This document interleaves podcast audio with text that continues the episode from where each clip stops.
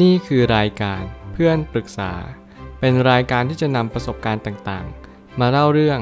ร้อยเรียงเรื่องราว ให้เกิดประโยชน์แก่ผู้ฟังครับ สวัสดีครับ ผมแอดมินเพจเพื่อนปรึกษาครับ วันนี้ผมอยากจะมาชวนคุยเรื่องกำลังจะตัดสินใจว่าควรแต่งงานดีไหม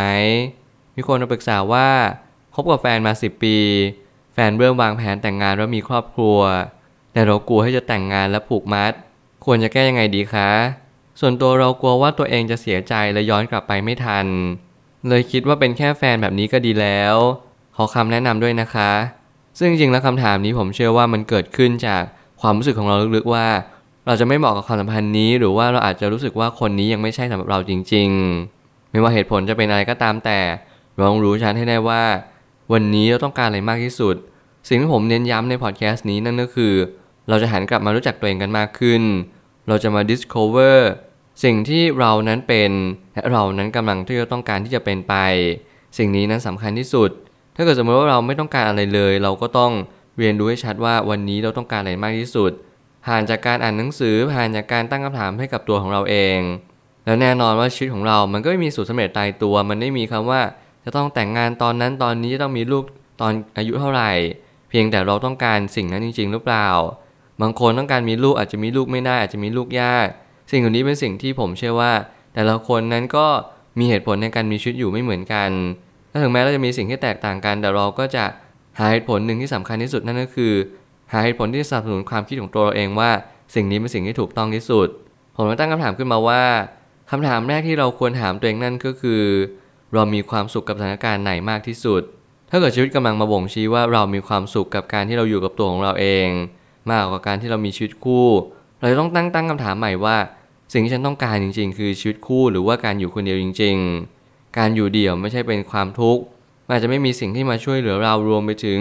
อาจจะไม่มีใครที่อยู่ข้างๆเราจริง ๆ แน่นอนในการมีชีวิตคู่อีกแง่มุมหนึ่งเนี่ยมันคือการเสียสละ ถ้าสมมติเราไม่มีความรู้สึกนี้เข้าร่วมด้วยเลย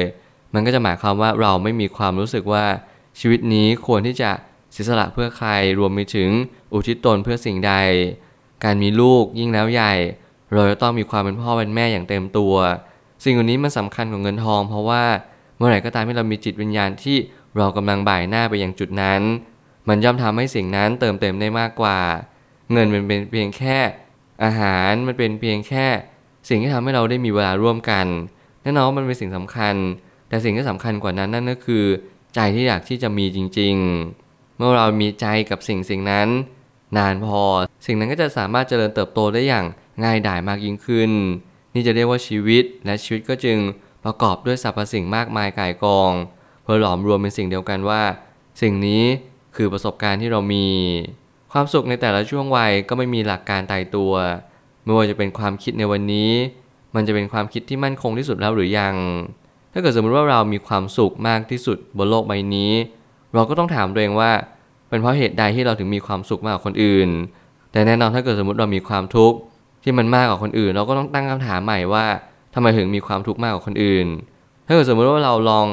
หาค่าเฉลี่ยจริง ผมเชื่อว่าคนเรามีความทุกข์และมีความสุขใกล้เคียงกัน เราส่วนมากมีความทุกข์เป็นอาจิน คือมีความเป็นประจำอยู่อย่างนั้น นั่นคือเหตุผลว่ามนุษย์นั้นก็คือ มีความทุกข์ตั้งแต่เกิดขึ้นมา เรามีความอยากได้ใครมีอยากเป็นอย่างนั้นอย่างนี้อย่างนู้น จนเราหลงลืมไปว่า สิ่งที่สำคัญที่สุดในการเกิดมา ไม่ใช่การครอบครอง ไม่ใช่การอยากได้ใครมี แต่เป็นการเข้าใจว่าชีวิตนี้เกิดมาเพื่ออะไร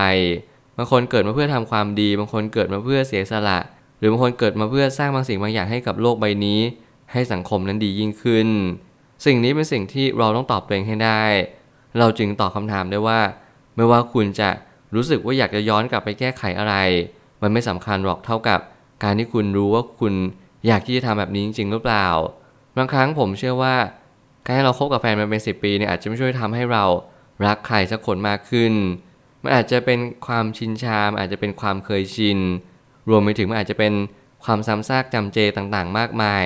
ที่เรามีกิจวัตรประจำวัน มานานนับไม่ถ้วนแล้ว ในสิ่งที่เราไปสิ่งนั้นสิ่งนี้หรือทำสิ่งนั้นสิ่งนี้ด้วยกัน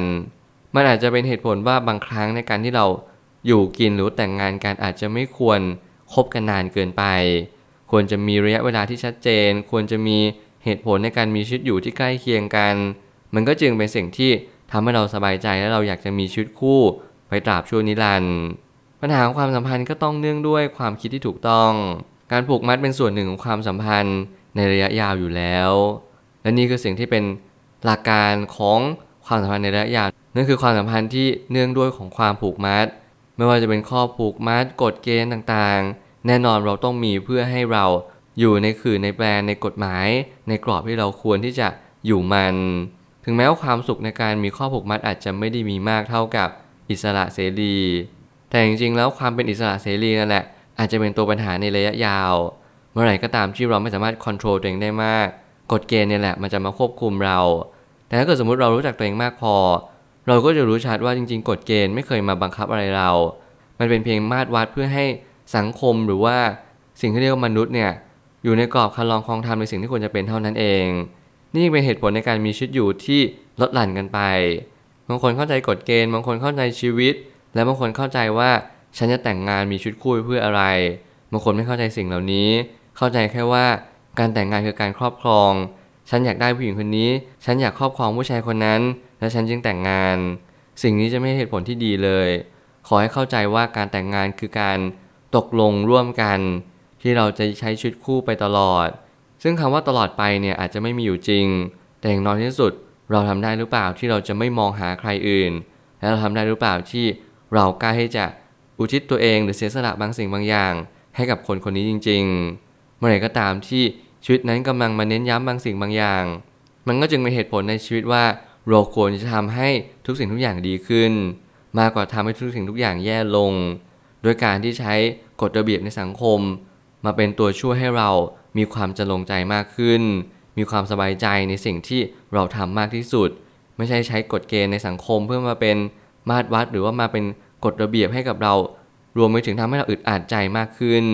สิ่งนี้เราต้องเรียนรู้ที่จะอยู่ให้เป็นและปรับตัวตามไม่ทัน ไม่มีเหตุผลที่เราจะบอกได้ว่าการเป็นแฟนกันอยู่ณตอนนี้คือสิ่งที่ดีหรือแย่ แต่มันอยู่ที่สถานการณ์และบริบทร่วมเสมอ เมื่อชีวิตมันไม่ได้มาบอกให้กับเรารับรู้ว่า วันนี้คือวันที่ดีหรือไม่ดีอย่างไร มันเป็นเพียงแค่เหตุการณ์ที่มันผ่านเข้ามา ที่มันก็เป็นเพียงแค่วันวันหนึ่ง เราแค่มาเจอเพื่อนมาเจอญาติพี่น้อง เท่านั้นเอง เราให้ทุกคนเป็นสักขีพยานนี่คือสิ่งที่เรารับรู้ แต่จริงๆผมก็มองว่าการแต่งงานก็คือ สิ่งสิ่งหนึ่งที่เราแค่เป่าประกาศว่า เราให้คนนี้เป็นสามีและภรรยาเราอย่างถูกกฎหมายเท่านั้นเอง หลังนั้นเราอาจจะจดทะเบียนก็ได้หรือไม่จดทะเบียนก็ได้ แต่ผมก็มองว่างานแต่งงานก็คือ การจัดกิจกรรมเท่านั้นเอง เพียงแต่ว่าความสำคัญในอดีต ก็มีมากกว่าในความสำคัญในณปัจจุบันนี้ ก็เพียงเพราะว่าเมื่อเทคโนโลยีมันเข้ามาเมื่อความคิดของคนมันเปลี่ยนแปลงไป เราก็จึงให้ค่าของการแต่งงานน้อยลง และเราก็จึงมองว่า บางครั้งการแต่งงานอาจจะเป็นส่วนหนึ่งของสิ่งที่ทำให้เรานั้นมีความจะลงใจมากขึ้น มีความสบายใจมากขึ้นเท่านั้นเอง แต่ผมก็อยากจะบอกว่าการแต่งงานในหลักของความเป็นจริงนั่นก็คือ เราแค่พยายามบอกทุกๆคนว่า ฉันกำลังแต่งงานนะ แล้วทุกคนก็มาร่วมงานถ้าเกิดสมมติทุกคนมีโอกาสหรือความสะดวกใจ นี่จึงเป็นสิ่งที่เป็นเหตุผลในการมีชีวิตอยู่ที่ถูกต้องที่สุด ขอให้เราเรียนรู้แบบนี้เข้าใจแบบนี้ วันหนึ่งเราจะมีความสุขในสิ่งที่เราตัดสินใจกระทำลงไป สุดท้ายนี้ทางนี้บางคำถามไม่สามารถตอบได้โดยใช้ตรรกกะ หรือว่าเหตุผลของคนอื่น มันจะเป็นการนำไปตั้งคำถามใหม่ว่า เราต้องการอะไรมากที่สุด แน่นอนถ้าเกิดสมมติ การเป็นแฟนกันอยู่แล้ว มันก็ดีอยู่แล้ว มันก็ไม่มีอะไรที่มันควรจะเปลี่ยนแปลง แต่ถ้าเกิดสมมติความต้องการของสองคนนั้นเปลี่ยนแปลงไป เราก็ต้องเน้นย้ำว่าเราจะทำสิ่งนั้นในเพื่ออะไร สิ่งนี้เราต้องพยายามเรียนรู้ให้มากขึ้นว่า ถ้าเกิดสมมติความต้องการเราไม่เหมือนกัน ถ้าเกิดสมมติว่าวันหนึ่งมีคนนั้นเปลี่ยนแปลงไป ไม่ว่าจะเป็นทางความรู้สึก หรือว่าทางความคิดจิตใจ เราก็ต้องหาเหตุผลแล้วว่าเราจะใช้ชีวิตต่อไปกับคนคนนี้จริงหรือเปล่า เรากล้าที่จะปล่อยเข้าไปไหม ถ้าเกิดสมมุติเราปล่อยเข้าไป ให้เราจะอยู่ยังไงต่อไป สิ่งนี้เป็นสิ่งที่เป็นคำถามเพื่อตัวเราเองจริง ๆ เราต้องเน้นย้ำว่าทุกทางมีเหตุผลของตัวเอง และทุกทางมีความเห็นแก่ตัว ที่ไม่แตกต่างกันเท่าไหร่นัก เพียงแต่เราต้องรู้ว่า เรารักตัวเองเป็นได้อย่างไรมากกว่า เมื่อเรารักตัวเองเป็น เราโอบกอดตัวเองได้อย่างแท้จริง เรารู้ว่าทางไหนเป็นทางที่ดีที่สุดและทางที่ดีที่สุดในแต่ละช่วงโอกาสไม่เหมือนกัน ขอให้คุณเรียนรู้เรื่องจังหวะชีวิตไทม์ไลน์ชีวิตว่า วันนี้เราควรเลือกสิ่งนี้เพราะอะไร ถ้ถ้าเกิดเราไม่เลือกสิ่งนี้ มันไม่มีโอกาสอีกแล้ว เรารับมันได้จริงๆไหมสิ่งนี้เป็นสิ่งที่เป็นการตัดสินใจอย่างยิ่งยวด แล้วเราจะต้องหาความสุขในณโมเมนต์ที่เราตัดสินใจเท่านั้น อย่าหวนน้ำลึกถึงอดีต อย่าวิงวอนอ้อนวอน ฟ้าดินให้ช่วยเหลือเราอีกครั้ง เพราะนี่คือโอกาสจงคว้ามันเอาไว้ อย่ามัวรอหรือชั่งน้ำหนักอะไรมากมาย ขอแค่เพียงเราเรียนรู้ว่า